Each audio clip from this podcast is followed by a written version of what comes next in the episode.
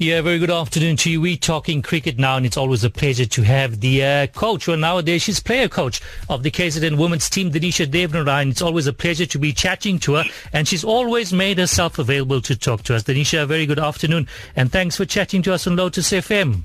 Hi, Feroz. Thank you so much for having me. I really appreciate it.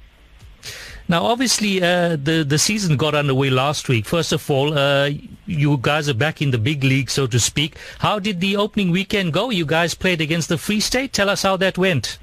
Oh, it was fantastic. I don't think, um, like as you said, I mean, we're back now in the A League, so obviously the competition is way more tougher, and the games will carry out as long as 50 overs. But gosh, I mean, the girls played out of their boots this weekend. Um, in the ODI, we bowled out Free State for 89, and then we won by seven wickets. Uh, the Sunday was the T20 and we had a close encounter, but we pulled through by three runs and we won that match.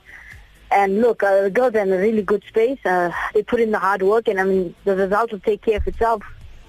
Fantastic. Now, obviously, there's also great news uh, for your team because uh, you guys signed a few proteas as well. So tell us a little bit about that. Oh, yeah, that's exciting news. It all, um, I mean, there's a lot of ripple effects upwards and downwards as well to our lower structures. But um, Look, we have Trisha Chetty back. I mean, she was a KZN girl for a long time. She played for the Lions for four years, and she's back now. We've got the fastest bowler in the world, Shabnim Ismail. Um, and then uh, we've also, well, there's still one player pending at the moment, but if we look at still Nonkululeko Mlaba and Nondumiso Shangase, both newly Protea caps, and then obviously Chloe Tryon, which, I mean, that, that sounds like a great lineup. Fantastic. Now, obviously, I'm just looking at some of the stats here, and Trisha has already made an immediate uh, impact, uh, scoring 41 on Saturday and then 74, 46 balls on uh, Sunday. So, uh, going forward now this weekend, who do you guys play, and how many more matches you have until a break, or how is it working? Oh yeah, no, we um, look now that we're in the A League. Obviously, our structures changed a bit, so we're playing a lot more cricket. Uh, we're up in Johannesburg this weekend. We're playing against the Lions. Uh, we've got a 50 over on Saturday at Wits, and on Sunday we're at Steyn City, and in the following weekend we have the Northwest Dragons, and then we have a weekend break, and then we're in Cape Town. So for the rest of this year we have all away games, but in, in the next year all of our games will be at home.